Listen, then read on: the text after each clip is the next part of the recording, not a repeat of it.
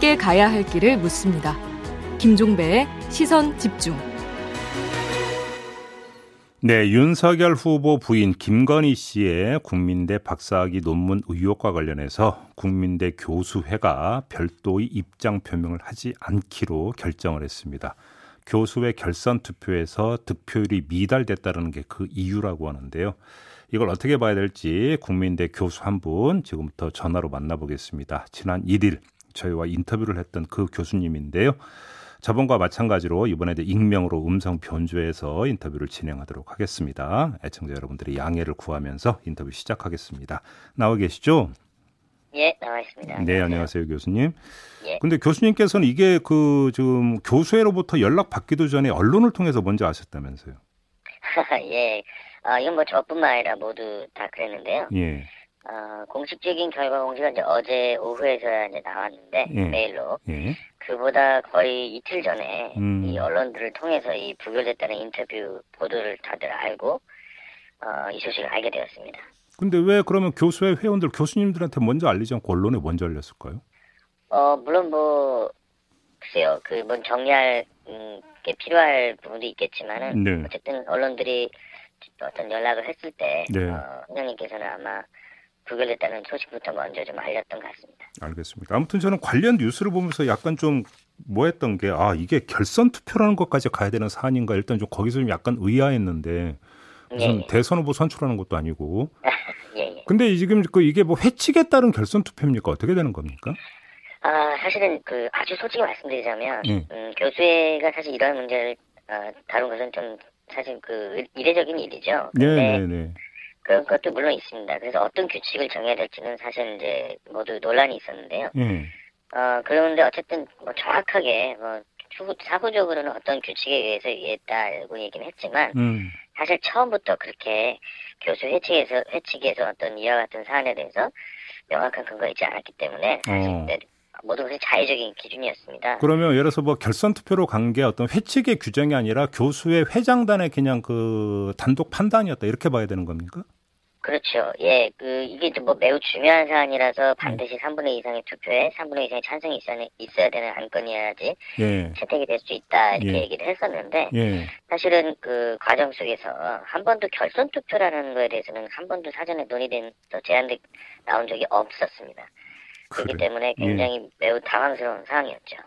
아니 그러니까 예를 들어서 이제 그 대상자가 그 대선 예비 후보의 부인이라고 하는 점을 빼고 예, 그냥 어떤 그 박사학위 논문 하나에 대해서 표절 여부를 가리는 거라면 이렇게까지 합니까?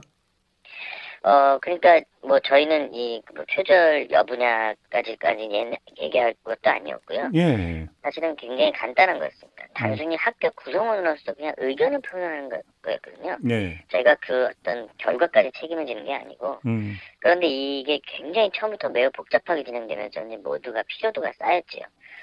그래서 이 규정 해석의 문제라든지 네. 행정적인 절차의 결과까지도 우리가 얘기해야 되는 그런 식으로 본질이 왜곡되면서 음. 굉장히 충분히 이제 결과가 나와버렸습니다. 그렇죠. 이게 이제 표절이냐 아니냐를 가리는 교수 뭐 표결도 아니고 그 네. 의혹 여, 그러니까 처리 문제에 대해서 교수회가 입장을 낼 거냐 말 거냐 이거였던 거잖아요. 간단히 이야기하면. 그렇죠. 제조사를 하라. 그게 예. 뭐 결국은 제조사가 되냐 안 되냐가 음. 아니라 음. 굉장히 이건 문제가 있다. 여기까지만 우리는 하면 되는 거였죠. 알겠습니다. 그다음에 교수 사회 일각에서 이거 투표 문항 설계가 문제가 있었다는 지적도 있었다는데 그건 어떤 이야기입니까? 어, 아까 말씀드렸다시피 이제 어, 제일 중요한 거는 이제 반, 처음에는 음. 반드시 3분의 2 이상의 투표가 있어야 되고 예. 그 이후에 또 그 안에서도 3분의 2 이상의 찬성이 나온 안건이라야지만 채택이 되는데 네. 문제는 이것이 투표 문항이 4개가 됐습니다. 음. 특히 대응 부분에 대응을 하자라고 하는 게 적극 대응과 소극 대응으로 두 가지가 나뉘어 있고요. 네. 그러다 보니까 어, 이 어, 특정 어느 문항에도 음. 3분의 2 이상의 어, 그런 어떤 투표가 이루어지지 않음으로써 음. 어, 애초부터 이제 한계가 있는 그런 문제 한계를 갖고 있고 그랬 그렇게 진행된 투표였습니다. 그러니까 정리를 하면 예를 들어서 대응하자, 대응하지 말자, 모르겠다 뭐 이런 식으로 구성이 된 것도 아니고 예, 대응하지 말자는 딱 하나로 해놓았는데 대응하자는 적극 대응하자와 소극 대응하자로 두 개로 또 나눠놨다. 예, 맞습니다. 예, 알겠습니다. 아무튼 그래가지고 1차에서는 이제 적극 대응이 38.6, 비대응, 대응하지 말자가 36.9가 나와가지고 결선 투표를 했다. 예, 예. 뭐 여기까지는 그렇다 치는데요. 예. 그래서 결선 투표에서 적극 대응에 든가 동의한 비율이 53.2%였다고 하던데 예. 이걸 또 받아들이지 않은 게 3분의 2 이상의 찬성이 필요했다. 이렇게 지금 그 규정을 잡았던 거였어요? 예, 그렇습니다. 어, 어, 또, 흥- 어, 3분의 2 이상이, 이, 아까 말씀드렸다시피 반드시, 어, 특정 안건에 지지가 있어야 된다는 것이었는데요. 1차 투표 때 적극 대응과 소극적 대응을 합치면 61점 몇 퍼센트였는데, 네. 음, 결국 이제, 어, 그 중에 소극적 대응으로 지, 어, 투표를 하셨던 분들의 많은 부분들이 이제 비대응 쪽으로 아마 옮겨가신 것 같습니다. 결국, 어, 안타까운 결과가 났고, 과반수를 넘었지만, 3분의 2에 도달하지 못해서 결국 안건이 부결된 것이죠. 그 제가 과문한 탓에 이렇게 생각하는지 모르겠지만 결선 투표가 할 때는 그 과반을 넘지 못했을 경우에 그 결선 투표를 하고 예, 결선 투표에 가서는 결국은 어 다수 투표가 그냥 그 이기는 걸로 저는 그렇게 알고 있는데 여기서 또 3분의 2 요건이니까 또 들어갔다라는 거잖아요. 예, 맞습니다. 예. 야, 이거 음, 어떻게 볼지 참 아무튼 어, 그렇습니다만. 예, 특히 그 3분의 2 투표 이 부분에 대해서, 네. 어, 사실은 이제 투표가, 1차 투표가 한창 진행된 과정에, 과정에, 어, 교수회 그냥 그 메일을 통해서, 음. 어, 룰이 갑자기 바뀌는 일도 있었습니다. 음. 그래서, 어, 이제 과반수 이상의 투표로, 예. 어, 바뀌었습니다. 다만, 이것이 이유가 어디에 있든, 더 음. 좋은 조건으로 변화되었든, 마찬가지로 투표 중에 이러한 룰이 바뀐다는 것은 음. 도저히 납득이 어려운 조치라고 할 수 있겠습니다. 그러면 아무튼 이제 이렇게 결론이 나왔으면 교수회는 그냥 이제 그 우리는 모르는 일이다 이제 이렇게 딱 끝내버리는 겁니까 어떻게 되는 겁니까 앞으로? 아닙니다. 그 아직 본격적으로 좀 호탈하기도 하고 예. 충분히 예상을 했습니다만 예. 아, 본격적으로 이야기 나누지 못했지만 어, 이 최소한 과반수 투표자 중에 압도적 다수가 이 사태에 대해서 분노를 이제 표시하고 있는 만큼 예. 어, 교수의 결정이 우리는 매우 비판적이라고 이제 제- 생각이 들고요. 음. 따라서 그 어, 향후에 어, 176명의 교수님들이 적극적 대응을 요구하는 의견을 보여주셨기 때문에 네. 이런 의견을 그냥 묻히지 않도록 어떤 이 목소리를 다시 한번 담아낼 수 있는 방법을 찾아서 음. 이 교수들의 어떤 기본 자격이 사- 무엇인지를 다시 한번 어, 우리가 확인시키는 그런 작업을 해야 될 거라고 봅니다. 근데 지금 교수회장을 맡고 있는 홍성걸 교수 이분이 한 네. 언론과 인터뷰한 걸 보니까 네, 교수의 차원에서 의견을 표명하지는 않지만 김건희 씨 논문 부정 의혹을 엄중히 보고 있다는 취지의 내용을 담은 공문을 학교 당국에 전달할 예정이다. 이렇게 발언을 네. 했던데 이걸 어떻게 해석을 해야 되는 겁니까?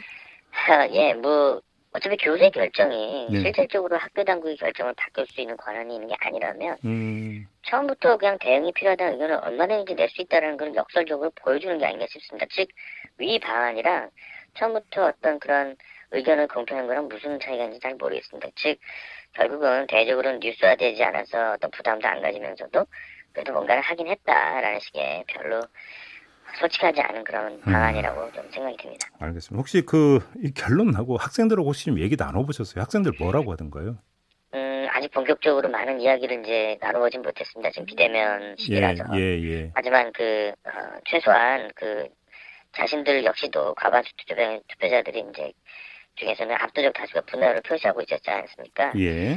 그래서 그 현재 교수의 결정이 굉장히 실망하고 비판적일 거라고 저는 추측을 하고 있습니다. 그래서 불의의 이눈 감는 선생들에게 학생들이 뭘 배우려고 할지 참 걱정이 앞서고 있습니다. 그러니까요. 아무튼 좀 쭉 지켜보면 학문의 양심이라고 하는 것이 과연 무엇일까라는 생각을 좀 한번 해보게 됐습니다. 개인적으로는 알겠습니다. 자 오늘 말씀 여기까지 들을게요. 고맙습니다, 교수님. 예, 감사합니다. 네, 지금까지 국민대에 재직 중인 교수님 한 분과 이야기 나눠봤습니다. 날카롭게 묻고 객관적으로 묻고 한 번 더 묻습니다. 김종배의 시선 집중. 네, 이번에는 윤석열 캠프로 가겠습니다. 어제 법원에서 윤석열 당시 검찰총장에 대한 정직 2개월의 징계는 정당에 따른 판결이 나왔고요. 이거를 비롯해서 여러 가지 현안이 좀 쌓여 있는데 이에 대한 캠프 입장 좀 들어보도록 하겠습니다. 김병민 대변인 전화로 만나봅니다. 나와 계시죠? 예, 안녕하세요. 반갑습니다. 네, 본격적인 질문 들어가기 전에 예. 다섯 명 대변인이 우리 김병민 대변인 한 분으로 그러니까 그 정리가 됐던데요. 아, 예, 맞습니다. 축하를 네. 드려야 되는 겁니까? 위로를 드려야 되는 겁니까? 일이 조금 많은 상황이긴 합니다. 예. 하여튼 저희가 그 4명의 후보로 압축이 되면서 한 20여일 정도 음. 굉장히 바쁜 경선 일정을 보내야 되는데요. 네. 어, 아무래도 그 메시지가 조금 일원화될 필요도 있다는 판단이 들고 네. 또 기존에 계셨던 대변인들께서 방송 활동을 굉장히 적극적으로 하셨던 분들입니다. 음, 그렇죠. 뭐 김용남 네. 의원님 같은 경우도 우리 김종배 시선 집중에 나와서 또 적극적인 활동을 하신 바 있고요. 네. 나가서 예, 언급하는 과정들이 음. 어, 공보 특보로서 조금 더 편안하게 말을 하고 음. 적극적인 후보에 대한 공보, 홍보 활동을 하게 된다면 네. 이런 내용들이 어, 캠프 전체에 더 활기를 불러 일으킬 수 있기 때문에 네. 일부 역할 조정들이 있었습니다. 알겠습니다. 유일 대변인이신데 부탁의 말씀 한 말씀은 잘 그러니까 부탁드리겠다는 말씀 먼저 드리겠습니다. 인터뷰를 부탁드리는 입장에서 제가 잘 부탁드리겠습니다. 알겠습니다. 좀 현안에 대한 입장 좀 여쭤볼게요. 일단 간단하게 예. 이거부터 좀 여쭤볼게요. 조금 전에 국민대 교수 한 분하고 인터뷰를 했는데 김건희 씨 논문을 둘러싸고 좀 국민대 교수 사이에서 좀 약간 몸살이 있었습니다. 이제 뭐 예. 캠프 쪽에서 한번 좀 지켜보셨을 텐데 혹시 김건희 씨가 이거에 대해서 뭐 입장을 밝히거나 이럴 여지는 전혀 없는 겁니까?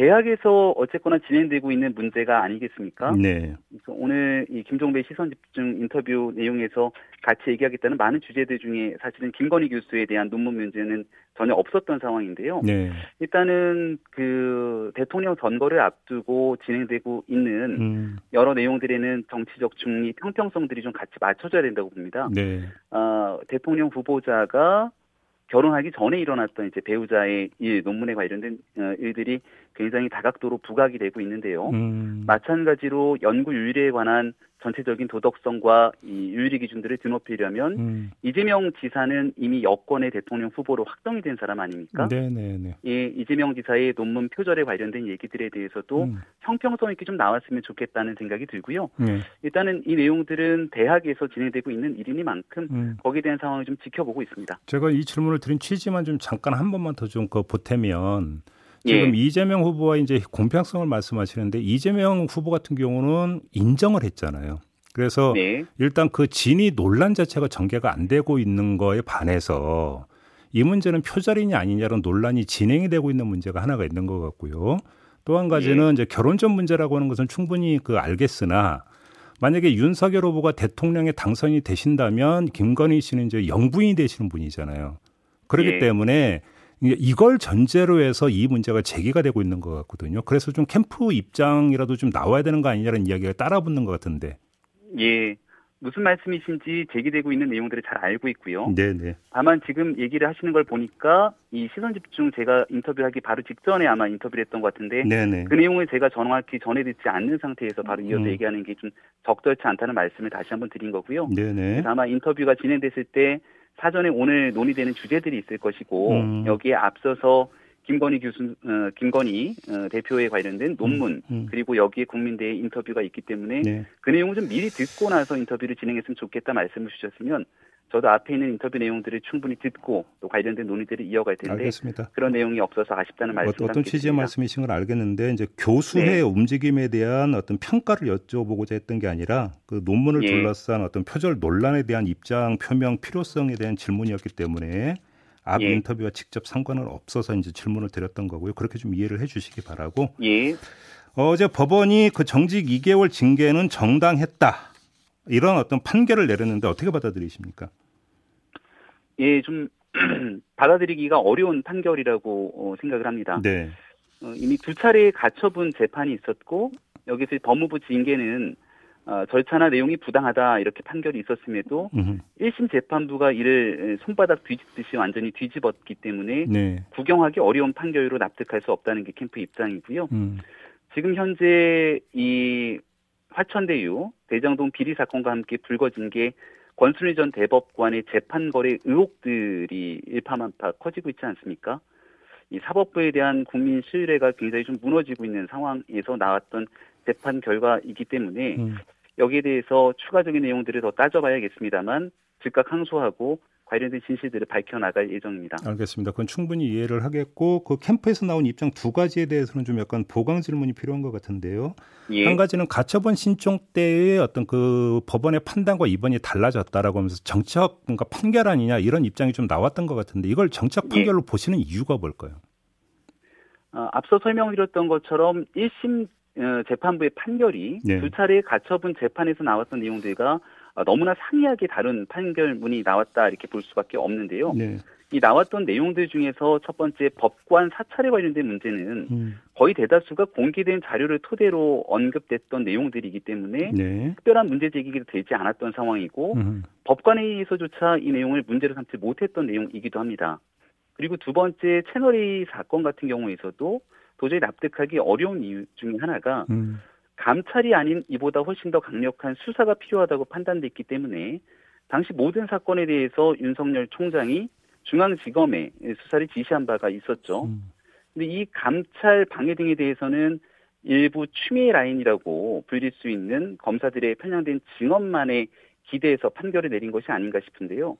만약 이런 방식으로 판결이 진행된다 그러면 정치권의 검찰 장악에 날개를 달아주는 것 아니냐 이런 식의 우려가 커질 수밖에 없기 때문에 네. 관련된 사건의 진실들을 전체 규명하기에는 턱없이 부족한 판결이었다고 생각합니다. 가처분 판단과 이번 1심 판결이 달라진 건 맞는데요. 근데 그 예. 달라졌다는 예. 이유만으로 정책 판결이라고 보기는 힘들지 않습니까? 왜냐하면 1심, 2심, 3심 가면서 뭐 이전 원심 판결이 뒤집어지는 경우는 허다하게 많지 않습니까? 예, 맞습니다. 예. 그래서 그 1심의 재판 결과와 또 2심에서의 재판 결과가 분명히 다르게 나타날 수가 있겠는데요. 네. 앞서 설명드렸던 가처분 신청의 판결과 1심의 판결이 달랐다는 지점들을 먼저 짚으면서 음. 그 뒤로 말씀드렸던 여러 가지 내용들 때문에 아, 실제 1심 재판 결과가 있는 사실에 근거한 판단보다는 음. 오히려 편향된 주장에 근거한 정치적 판결의 가능성이 훨씬 더 높다는 게 캠프 측의 입장입니다. 그러니까 이제 사실 판단이 달라졌다는 점을 좀 강조를 하시는 거잖아요, 대부님께서. 사실 판단이 달라졌던 게 첫 번째고요. 네. 두 번째는 어, 달라진 판결에 대해서 거기에 납득할 만한 근거들이 나와야 될 텐데 음, 음. 그 납득할 만한 근거들이 충분히 나타나지 않았다는 점을 짚고 있습니다. 알겠습니다. 근데 지금 제가 말씀드리고 예. 1심과 2심 같은 뭐 대법원에서의 판단은 주로 법리 판단이긴 합니다만 1, 예. 2심 판단은 주로 사실 판단이잖아요. 근데 예, 맞습니다. 1심과 2심이 달라지는 경우도 많다. 이 점만 좀 다시 한번 말씀을 드리겠고요. 예. 또한 가지 캠프에서 나온 게 대장동 물타기 아니냐 이런 그 입장이 나왔죠. 예. 어떤 차원에서 그렇게 보시는 거예요? 이 지금 나타나고 있는 판결 자체가 일단은 총장직의 사태이기 때문에 재판 결과가 사실 아무런 아, 실효적 영향을 미치지는 않는 내용임에도 불구하고 네. 이 판결의 내용들이 다분히 정치적인 모습들이 많다 이렇게 저희는 판단을 하고 있습니다. 음. 앞서 설명드렸던 것처럼 지금 권순일 전 대법관에 관련된 문제들이 일파만파 커지고 있지만 여기에 대한 강제 수사 제대로 들어가고 있지 않습니다. 네. 아, 속된 말로 재판 거래 의혹들이 아, 굉장히 심증을 더 굳혀가고 있다 이렇게 볼 수가 있는데요. 음. 이 문재인 정부 들어서도 사법부의 문제를 강하게 질타했던 기억들을 아마 다들 갖고 계실 거라고 봅니다. 네. 이 대장동으로 일어났던 문제들이 결국 사법부의 신뢰들을 어, 떨어뜨리고 있는 가운데 이 내용들이 오히려 어, 윤석열 후보에게 매우 불리한 재판 결과가 나타나면서 오히려 대장동으로 인한 시선들을 어, 이 재판 결과로 물타기 하는 것 아니냐 이런 주장 충분히 알겠습니다. 가능하다고 생각합니다. 조금 전에 대변인께서 이제 실익을 언급했으니까 궁금한 네. 대목이 하나가 있는데요. 이제 그 윤석열 후보께서 이제 가처분 인용을 끌어내지 않았습니까 법원으로부터. 예. 그리고 이제 총장직에서 사퇴를 했기 때문에 징계부여 소송이 사실은 실익이 별로 없음에도 불구하고 소취하를 안 했거든요. 예. 왜 그때 소취하를 안 했었을까요? 관련된 내용들이 진실을 밝히는 것이 중요하다고 생각했고요. 네. 그리고 앞서 말씀을 드렸던 것처럼 이 만약에 추미애 전 장관 시절에 검찰총장 법으로 임기 2년이 규정돼 있는 검찰총장을 징계로 찍어낼 수 있다는 선례가 남게 된다면 음. 정치권역에서 얼마든지 검찰을 장악할 수 있다고 하는 그 어두운 시도에 날개를 달아줄 수 있다 이렇게 판단이 되었던 겁니다. 알겠습니다. 어, 윤 후보가 검찰총장직을 개인으로서 그만둘 수는 있는 거지만 음. 관련된 일들이 두 번 다시 재발되지 말아야 되기 때문에 음. 사법적인 판단을 통해서 관련된 내용들을 분명히 짚어야 된다는 생각이 듭니다. 알겠습니다. 다른 이야기로 좀 넘어갈게요. 예. 그 윤석열 후보의 발언 정권 교체는 둘째 문제고 이런 정신머리부터 바꾸지 않으면 우리 당은 없어지는 것이 맞다라는 발언이 지금 후폭풍을 몰고 오고 있는데요. 상대 예. 진영에서는 뭐 오만 방자하다, 당원 모독이다 이런 식으로 아주 격렬하게 반응하고 있는데 일단 예. 윤석열 후보 이 발언 취지를 어떻게 이해를 해야 되는 겁니까? 예, 제주도에서 있었던 발언이고요. 네. 그리고 우리 당원들 중에서도 윤석열 후보를 지지하면서 같이 합류하기로 했던 그 임명장 수여에서 나왔던 발언입니다. 음. 말 그대로 어, 핵심적인 관계자들과의 이 대화 내용이었다는 건데요. 음. 당의 과감한 변화와 혁신을 강조하면서 나왔던 얘기입니다. 음. 어, 이번 경선 과정을 거치면서 정권 교체를 염원하는 국민과 당원의 목소리를 종합해 보면 화천대유 대장동 개발 비리라는 초유의 사태가 발생했는데 음. 야권이 똘똘 뭉쳐서 진실도 밝히고 또 정권 교체에 대한 국민의 요구를 받들어야 하는 것 아니냐 음. 이런 목소리가 상당합니다. 예. 그런데도 이 지역적인 문제로 상대 후보를 끌어내리기 혈안이 돼 있는 모습들에 대한 당원들의 비판이 쏟아지고 있는 현실을 지적한 것이고요. 음. 모두가 이 정권 교체를 위해서 정신을 바로 똑바로 차려야 한다는 강한 의지의 표현이었다는 말씀을 예. 다시 한번 드립니다. 취지는 충분히 뭐 알겠는데요. 일단 정신머리라고 하는 표현 자체는 약간 좀 비하성이 좀 있는 것 같고 당이 예. 없어지는 것이 맞다는 좀 그러니까 약간 격한 발언인 것 같은데 좀 발언이 과했다 이렇게는 좀 자체적으로 평가 안 하십니까? 어, 이 당 해체 발언 같은 경우에는 음. 당을 없애라라는 것이 아니라 네. 지금 현재 이런 상황으로 전개가 됐을 경우 그리고 음. 정권 교체에 만약에 실패하게 된다면 네. 사실상 제1야당으로서 더 이상 존속하기 어려운 상황에 놓여지게 된다는 것은 많은 사람들의 이야기지 않겠습니까? 네.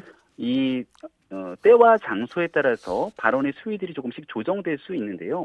어, 여기는 거듭 말씀드리지만 어, 핵심적인 당원들 중에서도 윤 후보를 적극적으로 지지하고 있는 네. 관계자들과의 만남 속에서 예. 더 정권 교체에 함께 힘을 합치자는 얘기였던 것이고요. 음.